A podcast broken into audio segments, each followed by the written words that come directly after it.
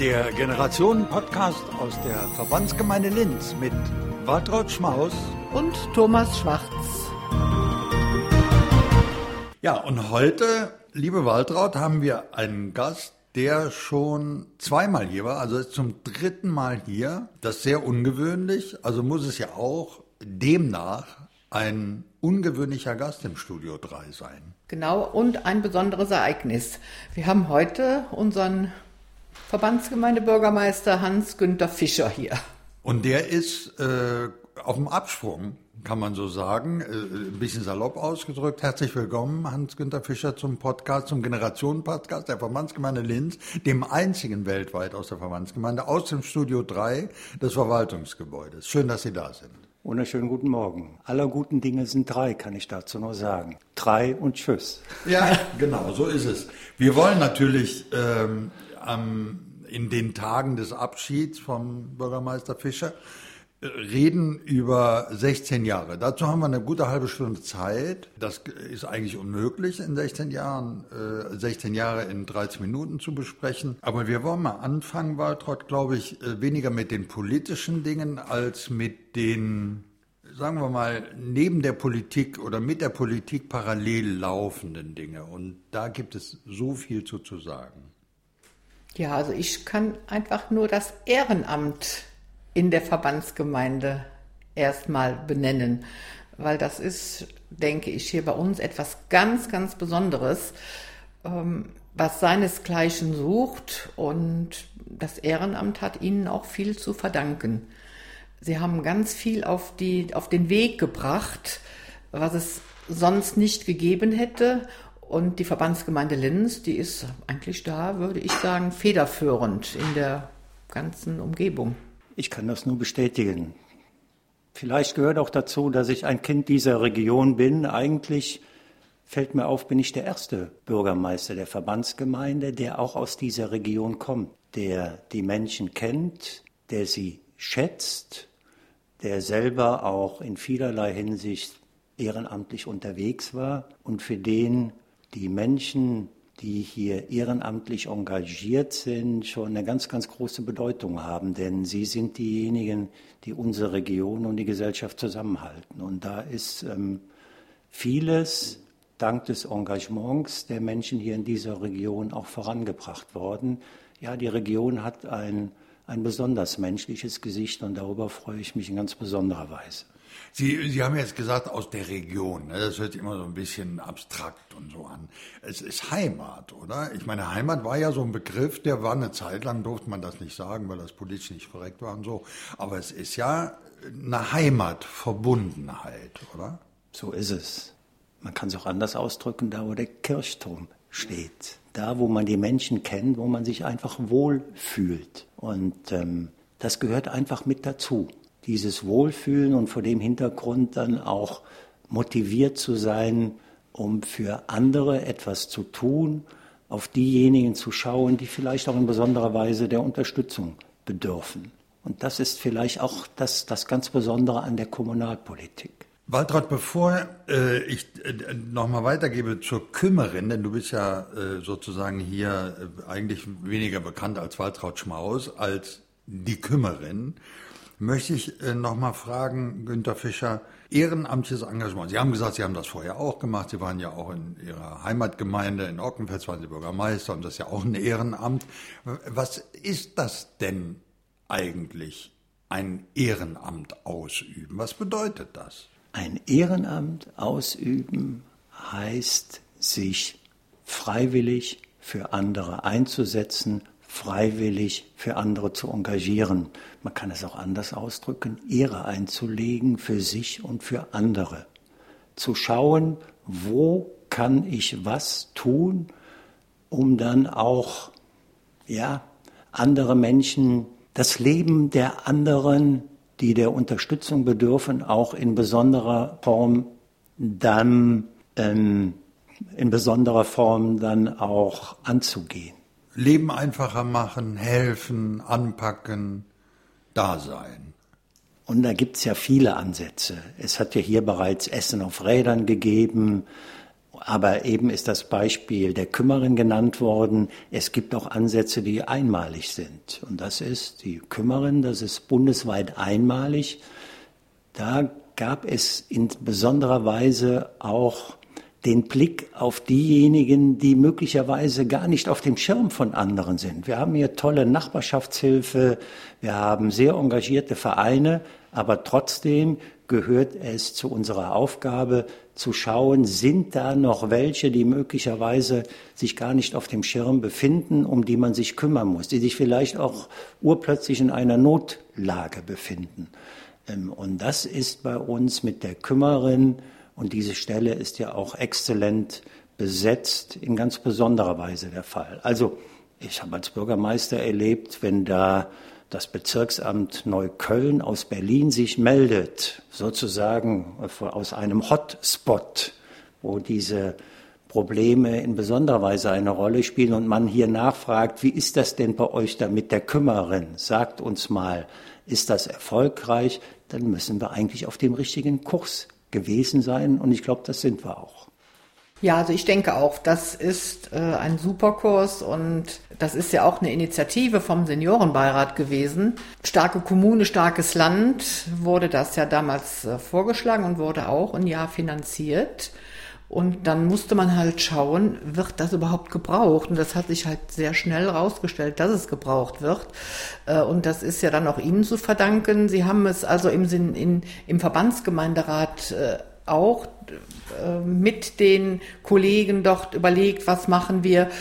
Und es ist dann dort verstetigt worden, dass es nicht dann nach dem einen Jahr den Bach runterfällt. Ein Bürgermeister ist immer so gut wie seine Mitstreiter. Und wir haben einen exzellenten Seniorenbeirat, der ja viele Themen aufgegriffen hat, viele Projekte vorangebracht hat, die nicht nur landesweit, sondern auch darüber hinaus schon Beachtung gefunden haben, Beachtung finden ähm, oder das neben der Kümmerin, der, die Gemeindecafés, vieles, was hier, auch Projekte mit Schulen, mit Seniorenheimen, die hier angeschoben worden sind.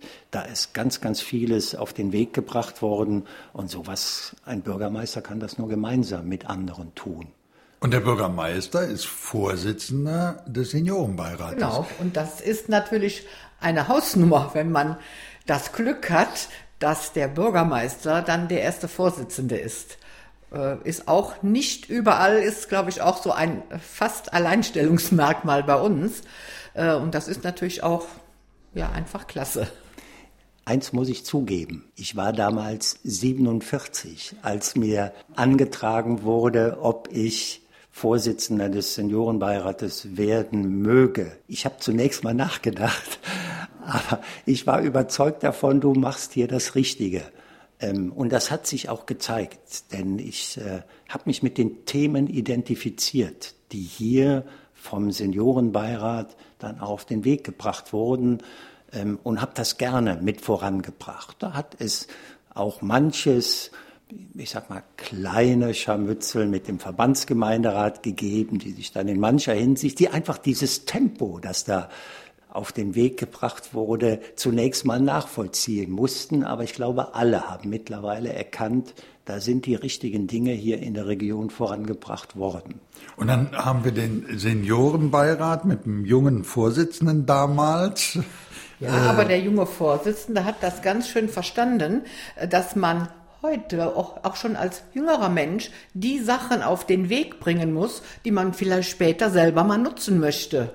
Weil ansonsten ist nichts da. Wenn es nicht auf den Weg gebracht wird und sich dann verstetigen kann, ja, dann steht man nachher selber da und denkt, na ja.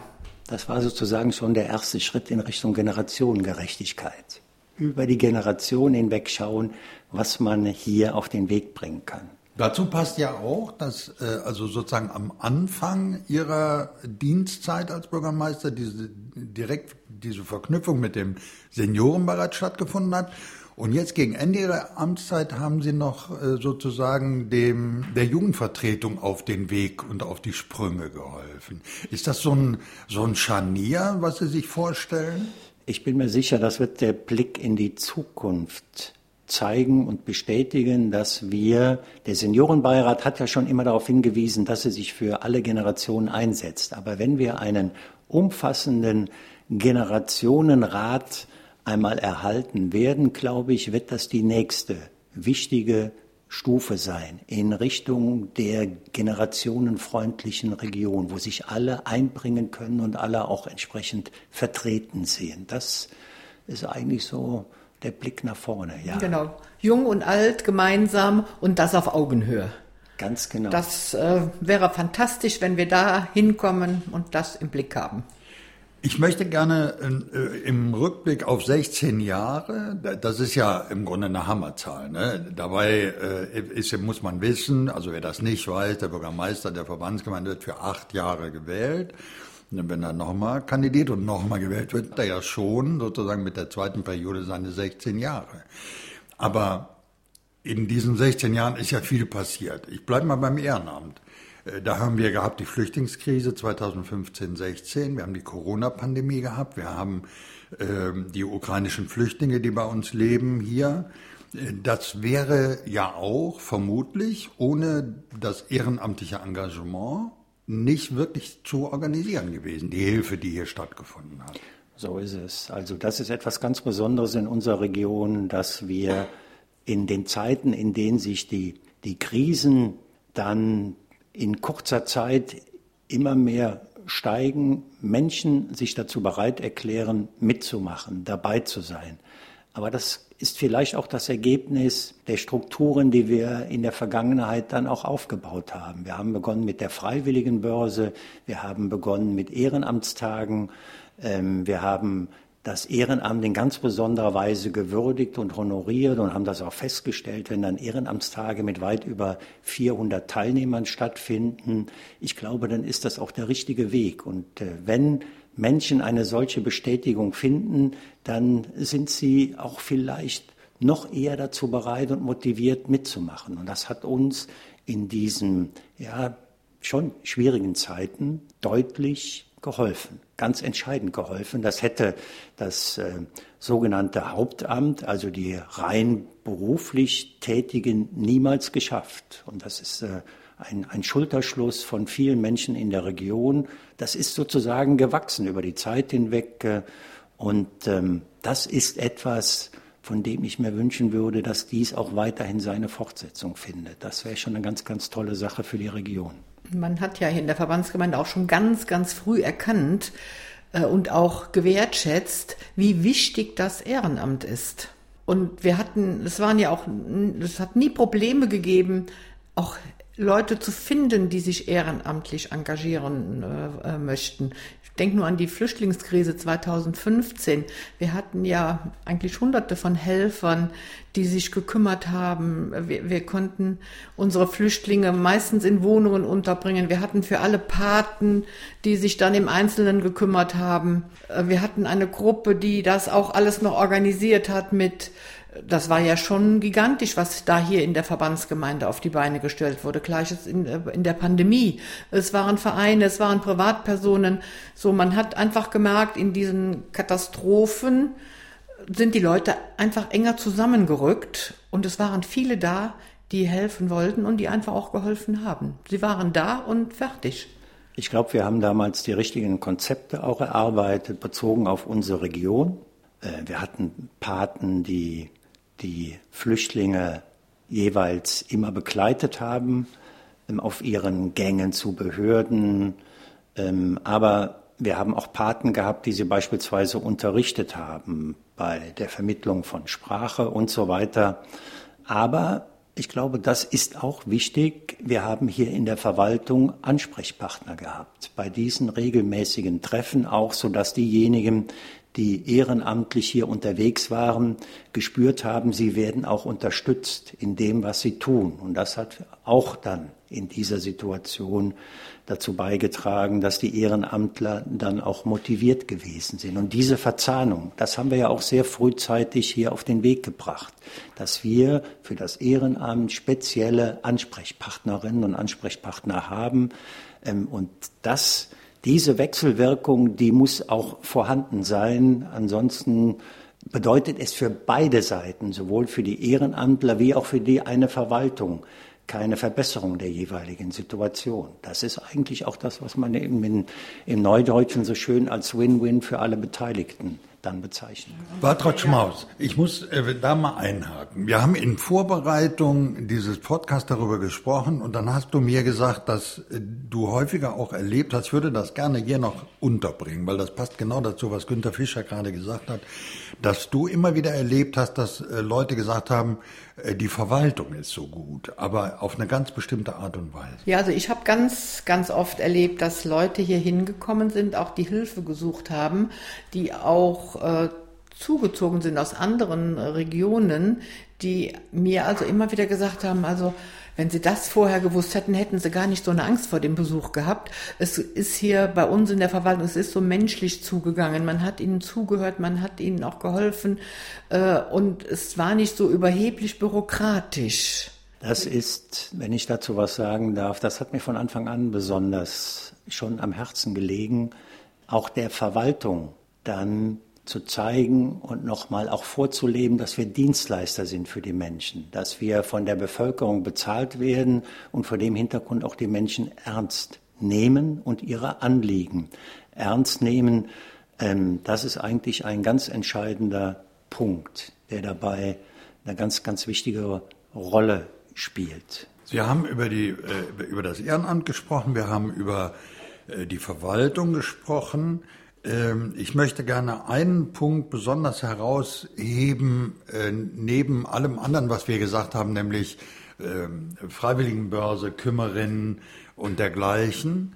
Die Feuerwehr spielt ja eine äh, ganz besonders starke Rolle, auch in ihrer Arbeit. Die Feuerwehr hat sie mit einem großen Zapfenstreich hier äh, in Linz verabschiedet. Es war eine ganz besondere Ehre. Es gibt irgendwie auch eine besondere Beziehung zwischen dem Bürgermeister Fischer und der Feuerwehr. Ist das so? Ja, das mit Sicherheit. Weil man, das kommt aus der Zeit heraus, in der ich Ortsbürgermeister gewesen bin, schon weiß, welche Bedeutung auch die Feuerwehr hat. Weit über den Brandschutz und die Hilfeleistung von Menschen hinaus dass sie auch in kleineren Dörfern dazu beitragen, äh, bei unterschiedlichsten Festen, die stattfinden, dass sie hier das Zusammenleben auch in besonderer Weise fördern. Aber mir ging es vor allen Dingen auch mit Blick auf die Feuerwehr darum, dieser den Rücken zu stärken, ihn zu zeigen. Denn äh, Feuerwehr heißt viele, viele tausend Stunden, aber tausende von Stunden. Und das betrifft ja nicht nur den den oder die Feuerwehrkameradin, den Feuerwehrkameraden, sondern da ist die ganze Familie mit gemeint, die das auch mitleben muss. Wenn man dann in den Einsatz muss, rund um die Uhr sozusagen immer zur Verfügung stehen muss, um dann, ähm, wenn das erforderlich ist, dann auch Einsätze ähm, mitmachen zu müssen. Und das ist schon etwas, was ganz Besonderes bei den ehrenamtlich Engagierten. Und da war es mir ganz, ganz wichtig, dass die Feuerwehr stets gespürt hat, man steht hinter ihr, was die Ausrüstung angeht, was die Gerätschaften angeht. Und das hat sich auch exzellent entwickelt. Und wir haben interessanterweise hier bei uns auch Entwicklungen auf den Weg gebracht, die eigentlich auch wieder wegweisend waren. Wir haben beispielsweise äh, ein weiteres bundesweit schon einmaliges Projekt gemeinsam mit zwei Unternehmen auf den Weg gebracht. Und das war mit den, mit den Firmen Nidax und Birkenstock, bei denen viele arbeiten, die gleichzeitig ehrenamtlich in der Feuerwehr sind. Wir haben dort eine eigene Löscheinheit geschaffen, sodass diejenigen, die in den Unternehmen arbeiten, direkt aus dem Unternehmen heraus, weil sich dort Fahrzeuge und alles weitere befindet, in den Einsatz fahren können. Aber auch dort gehört es dazu, dass ein Win-Win-Effekt zustande kommt.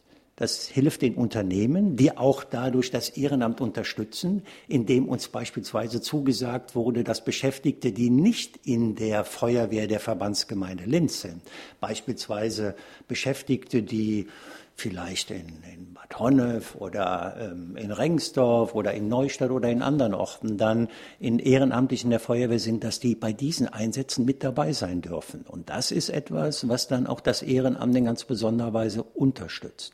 Gleichzeitig kann dann auch eine solche Wehr eingesetzt werden, wenn es Probleme in den Unternehmen gibt. Und das ist Win-Win. Das hat schon, glaube ich, eine, eine ganz besondere Bedeutung. Äh, und das sollten andere Unternehmen oder andere Kommunen, wenn dann solche Rahmenbedingungen sich ähneln, auch mal genauer prüfen. Das ist auch eine kreative und sehr gute Idee zur Unterstützung des Ehrenamtes.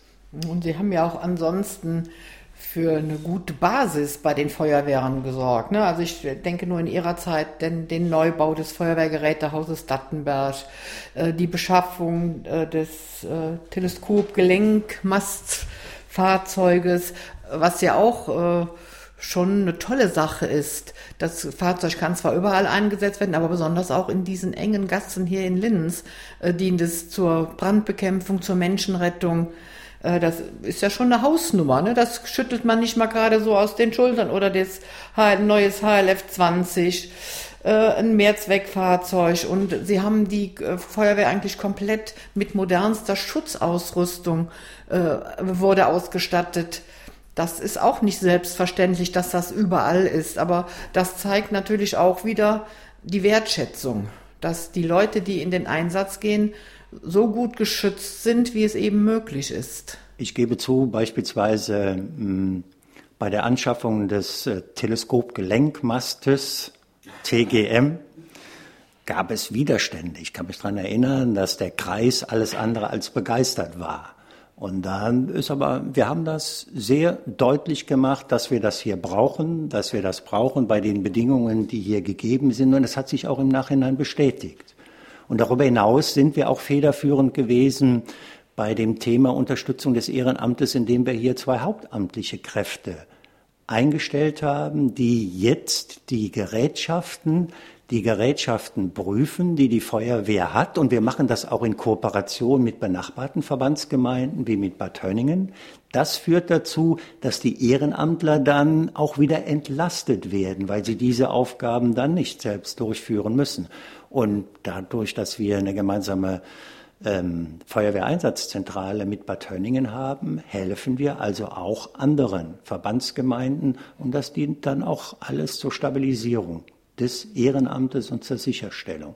Und es, gibt, und es gibt ja auch einen, äh, einen Sachbearbeiter bei der Verbandsgemeinde, der speziell für die Feuerwehrbelange zuständig ist. So ist es, der speziell für die Feuerwehrbelange zuständig ist, der auch äh, auf viele Jahrzehnte verantwortliches ehrenamtliches Engagement schauen kann, der gleichzeitig aus seiner beruflichen Vergangenheit heraus jemand ist, der sehr kreativ denkt und der für uns sowohl mit Blick auf die Feuerwehr wie auch beim Thema Reagieren auf bestimmte Krisen ein, ein ganz, ganz hilfreicher Mitarbeiter ist, Christoph Theuner, auf den ich wirklich auch in besonderer Weise und nicht nur der Bürgermeister, sondern die Verwaltung insgesamt und die Menschen insgesamt auch in unserer Region zählen können. Wenn man das so alles hört, äh, von Waltraud Schmaus, die ja länger äh, schon hier äh, verwoben ist, auch mit, mit Ehrenamtsarbeiten und dergleichen, und von Günter Fischer, dann stelle ich mir vor, ich wäre auswärtiger Beobachter, würde mir das alles anhören und würde denken, alles cool, das scheint ja da super zu laufen. Aber ist äh, Günter Fischer manchmal ganz schön harter Kampf, oder? Manchmal sind mir die 16 Jahre auch wie 32 Jahre vorgekommen. Da sind schon dicke Bretter gewesen, die gebohrt werden mussten. Und ich kann mich an die Anfangszeit auch noch erinnern, als mir dann aus dem Verbandsgemeinderat vorgeworfen wurde, kümmern Sie sich um das Kerngeschäft und nicht um das, was hier sozusagen die Veränderungen der Strukturen betrifft. Und das hat einige Zeit gedauert, bis man dann erkannt hat, dass diese Strukturen im Grunde genommen schon ganz entscheidend sind, um eine positive Entwicklung der Region dann insgesamt zu erreichen. Aber unterm Strich, was jetzt diese Fragen angeht, äh, kann man ja ein Pluszeichen setzen, oder? Ich glaube, dass äh, viele von dem, was jetzt in der Region vorzufinden ist, schon angetan sind und vor dem Hintergrund auch erkannt haben, dass es die richtige Entwicklung ist. Ja. Das ist ja das, was man irgendwie so die weichen Themen ein bisschen nennt, ne? Also Ehrenamt, Feuerwehr, obwohl das auch mit, mit äh, professioneller äh, Arbeit vorangetrieben werden muss. Es gibt auch die äh, harten politischen Sachen noch, über die wir gerne reden möchten, aber vorher hat Waltraud... Genau, das wollte ja. ich ja die ganze Zeit schon sagen, aber Thomas, ich bin ja wie immer bei dir nicht zu Wort gekommen, ja. äh, weil es, ich finde das eine ganz wichtige Sache, auch nochmal zum Thema Ehrenamt, weil wir haben hier in der Verbandsgemeinde, und das ist, glaube ich, auch eine, ein Alleinstellungsmerkmal, einen monatlichen Gesprächskreis, wo sich Ehrenamtliche treffen und austauschen können, weil man hat im Ehrenamt äh, ja auch manchmal Sachen, die nicht so an einem vorbeigehen äh, und die man aussprechen muss und möchte und wo man sich mit anderen Ehrenamtlern beraten kann, äh, wo auch ja Fachleute äh, bei sind äh, und wo man einfach guckt, dass es den Ehrenamtlern in ihrem Ehrenamt auch gut geht und wenn es einem Mann nicht so gut geht, dass er aufgefangen wird und dann auch Hilfe angeboten wird und notfalls auch gesucht wird. Das wollte ich also hier nochmal einfach besonders darauf hinweisen.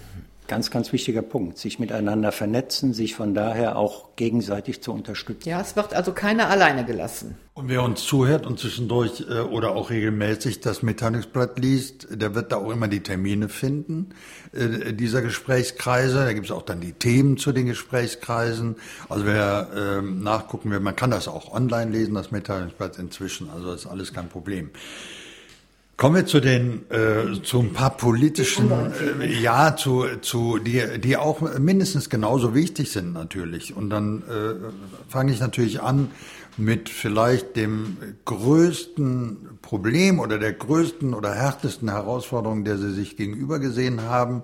Äh, so stelle ich das jetzt mal in diese Rangfolge. Das war der Versuch der Landesregierung, eine Zwangsfusion herbeizuführen. Bedeutete also, die Verbandsgemeinden äh, Bad Hönningen, Linz und Unkel werden im Grunde zu einer Verbandsgemeinde gemacht. Da waren Sie gegen. So ist es. Äh, Punkt eins, weil die Argumente der Landesregierung alt waren und sie waren auch falsch.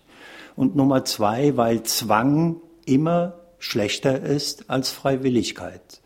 Nachdem ich das mal genauer geprüft habe, ähm, war mir klar, dass eigentlich die Argumentation der Landesregierung auch nicht hilfreich sein kann, aber es war von Anfang an der Kampf des äh, kleinen David gegen den Goliath. Und da haben mich zunächst mal alle so ein bisschen schräg angeschaut.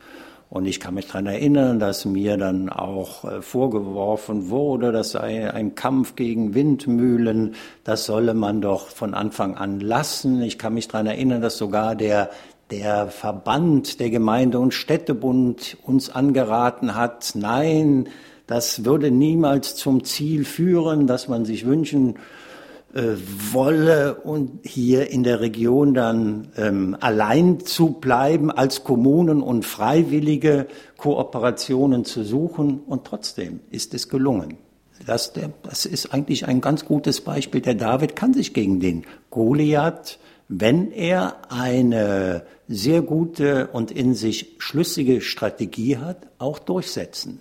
Wir wollen mal ganz kurz, ohne jetzt wirklich zu sehr ins Detail zu gehen, äh, äh, sagen für die, die da nicht so vertraut sind mit dem Thema, die vielleicht jetzt zuhören.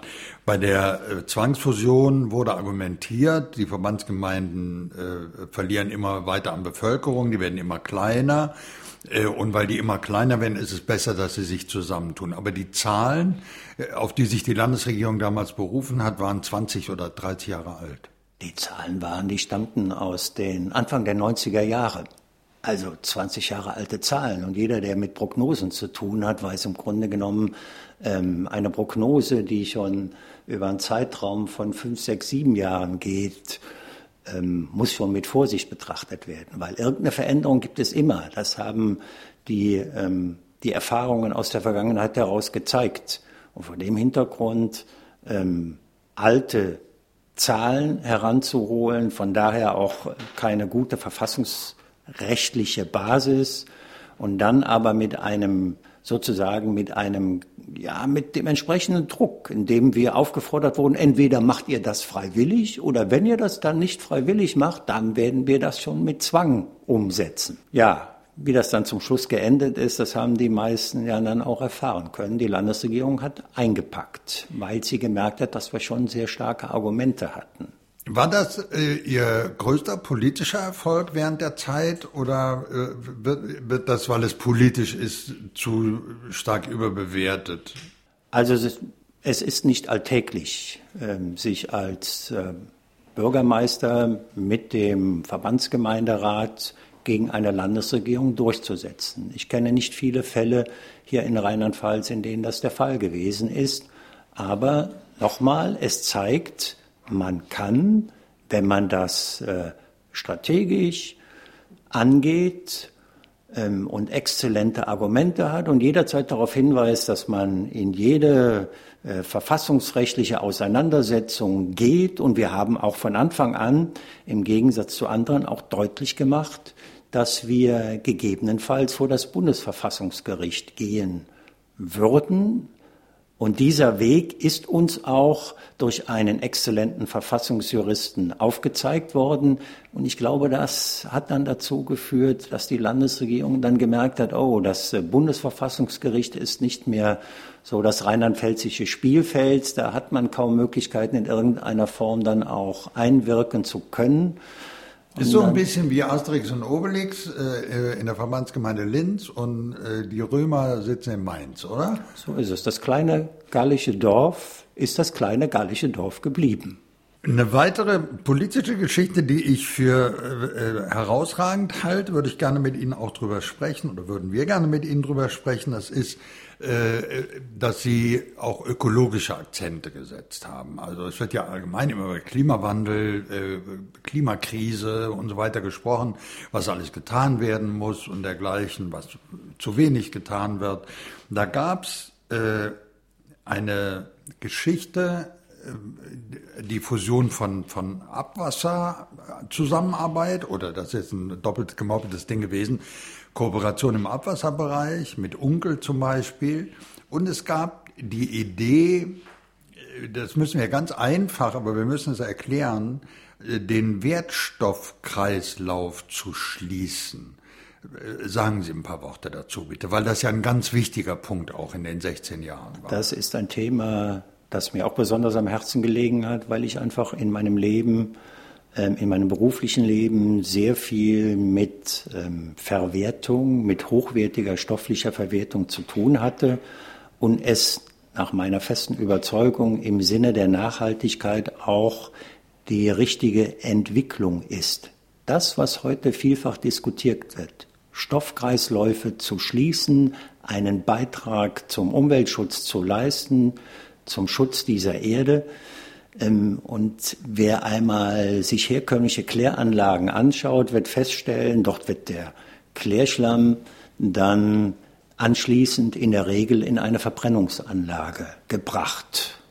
Also wir, wir müssen vielleicht noch erklären, wenn wir über stoffliche Verwertung sprechen, das hört sich so abstrakt an, da geht es im Grunde darum, Müll so zu verwerten, dass er wieder einer sinnvollen Nutzung zugeführt wird. So ist es. Es geht darum, einen Kreislauf wieder komplett zu schließen, das Material wieder zu nutzen, statt es beispielsweise zu verbrennen. Und das ist auch der Ansatz, den wir bei einem freiwilligen Zusammenschluss dieser, ähm, das nennt man einen Abwasserentsorgungszweckverband, ähm, zwischen Linz und Unkel und einer gemeinsamen Anlage. Wir haben im Grunde genommen als erstes mal angefangen und haben die die Anlagentechnik umgestellt.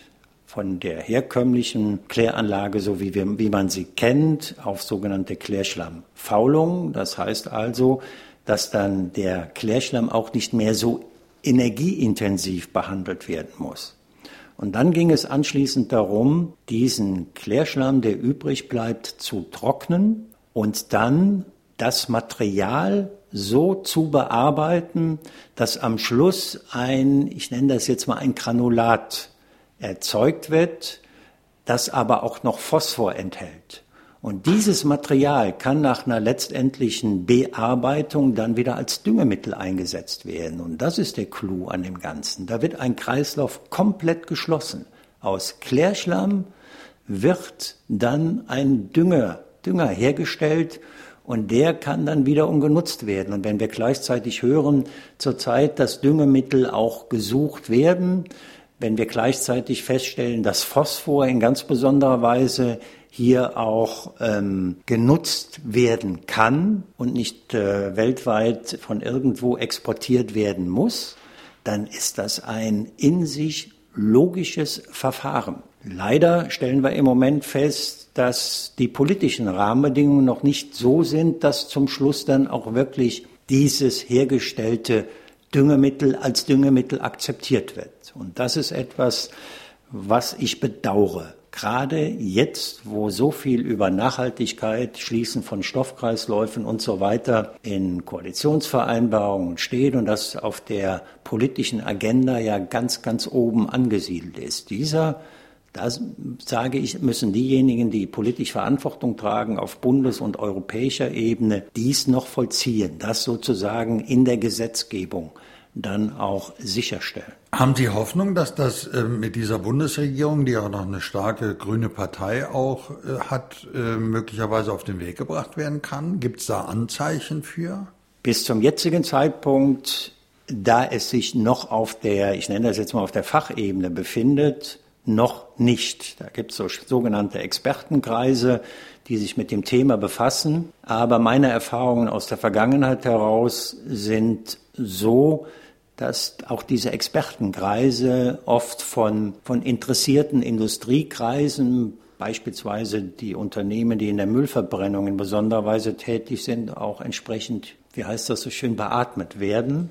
Und das, ich bin der festen Überzeugung, dass wenn man grüne Themen ganz oben auf der politischen Agenda stehen hat, dann muss, muss, muss man zwangsläufig jetzt auch diesen entscheidenden Schritt tun und die entsprechenden gesetzlichen Rahmenbedingungen schaffen. Da ist jetzt auch die Politik gefordert.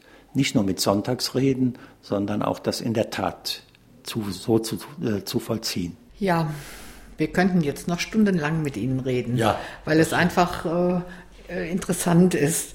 Ähm, aber ich möchte, weil ich ja ein wissbegieriger Mensch bin, ich will nicht sagen neugierig, würde ich ganz gerne noch mal fragen, was war denn in diesen 16 Jahren das schönste Erlebnis für Sie? Und was war eins, worauf Sie gut hätten verzichten können, was äh, Ihnen schon zugesetzt hat? Also das schönste Erlebnis hat sich oft wiederholt dann, wenn ich in der Verbandsgemeinde unterwegs war und Menschen sind auf mich zugekommen und haben gesagt, ähm, wir vertrauen Ihnen, Sie machen das gut, machen Sie weiter so. Oder anders ausgedrückt, bleiben Sie so, wie Sie sind, ja, als Mensch. Auch das zu tun, was man sagt, authentisch zu bleiben, das hat mir unheimlich viel gegeben. Und das hat mich auch in, in schwierigen Situationen in ganz besonderer Weise gestärkt. Ja, schwierige Momente gibt's immer. Dazu gehört dann auch für einen Bürgermeister Verantwortung zu übernehmen, äh, sich dieser Verantwortung zu stellen. Es gab in der Vergangenheit hier mal eine Situation, bei der wir festgestellt haben, dass äh, sogenannte Gewerbesteuerbescheide vom Finanzamt auf den Weg gebracht bei uns nicht angekommen sind. Und diese Bescheide haben große Beträge beinhaltet. Da war für mich von Anfang an, nachdem das auch intern geprüft wurde, wie hier sozusagen jeden Stein umgedreht haben und festgestellt haben, bei uns in dieser Verwaltung ist kein Fehler passiert, habe ich das sehr deutlich gemacht und habe darauf hingewiesen, dass das geändert werden muss, dass hier ein gesichertes Verfahren eingeführt werden muss, wenn das schon Bescheide sind mit Millionenbeträgen. Und siehe da, Still und heimlich hat die Landesregierung das dann auch umgesetzt. Was mich enttäuscht hat, ist die Tatsache, dass viele auch in der politischen Diskussion dann die Position der Landesregierung übernommen haben, obwohl sie hier in der Kommune für die Kommune Verantwortung tragen. Das hat mich schon enttäuscht. Das waren so, ja, das waren so Stunden, die schon äußerst schwer gewesen sind. Für mich gilt immer das Prinzip, und das war in dieser gesamten Zeit so, zuerst das Land, zuerst die Menschen und nicht zuerst Parteipolitik. Und das habe ich in dieser schwierigen Phase erleben müssen, dass manche sich eher auf die auf die Seite der Landesregierung bei einem solchen Thema geschlagen haben, obwohl sie eigentlich wussten, dass die Argumente, die hier dann auch gewählt worden sind, absolut schlüssig und absolut nachvollziehbar, transparent gewesen sind. Ja, aber das gehört auch zu den Erfahrungen des Lebens und das gehört auch zur Aufgabe des Bürgermeisters, sich vor die Verwaltung zu stellen, vor die Menschen hier in der Region. Hans-Günter Fischer ist unser Gast äh, im Generationen-Podcast äh, im Januar 2023, ganz wenige Tage bevor er sein Amt verlässt, äh, bis äh, der neue Bürgermeister Frank Becker äh, hier anfangen wird. Waltraud, das war jetzt ein längerer Podcast, als wir ihn in den letzten Monaten haben. Josef Schmaus hat schon sehr deutlich mir das rote Zeichen gegeben. Komm jetzt endlich zum Ende, moderier ab. Wir sind schon über die Zeit. Müssen wir leider machen, aber eine Frage muss ich trotzdem noch stellen. Das ist so ein Begriff, den, den, äh, den wollte ich Ihnen unbedingt noch vor die Füße schmeißen. Sind Sie stolz auf das, was Sie in den 16 Jahren geschafft haben? Oder ist das das falsche Wort? Oder wie würden Sie das in einem Wort ausdrücken? Es ist nicht stolz, sondern ich bin dankbar dafür, dass ich dieses Amt ausüben durfte. Und vor allen Dingen bin ich dankbar dafür, dass das mit vielen Menschen hier in der Region gemeinsam erreicht wurde. Und das lässt mich auch jetzt so ein Stück weit leichter loslassen, weil ich eigentlich von Anfang an wusste, das ist ein Amt auf Zeit. Tu das, was du kannst, was du einbringen kannst für die Region ähm, und gemeinsam mit vielen Menschen, die man kennt, ist hier, glaube ich, einiges bewegt worden und ich bin dankbar dafür und hoffe und wünsche mir, dass die Region auch weiterhin diese Entwicklung fortsetzen wird. Eigentlich müssen wir gar nichts mehr sagen, Waltraud, jetzt. Nee, aber ich will schon auch sagen, auch wir sind dankbar, dass wir sie hatten. Es war, ja doch, das muss man auch sagen. Äh, und Sie wissen ja im Unruhestand, es wird Ihnen hier in dieser Region nie langweilig werden. Wir werden immer etwas für Sie haben. Das äh, ist ja auch eine Beruhigung für einen Menschen, der immer aktiv und agil ist. Das war zum dritten Mal Hans-Günter Fischer im Generationenpodcast der Verbandsgemeinde Linz, live und in Farbe aus dem Studio 3 in der Verwaltung. Äh, vielen Dank, dass Sie sich nochmal die Zeit genommen haben für dieses Gespräch, Waltraud. Ja. War, auf, war auf, es war ein besonderer Podcast und auch von mir nochmals vielen Dank und es war eine tolle Zeit mit Ihnen. Tschüss. Tschüss. Vielen Dank.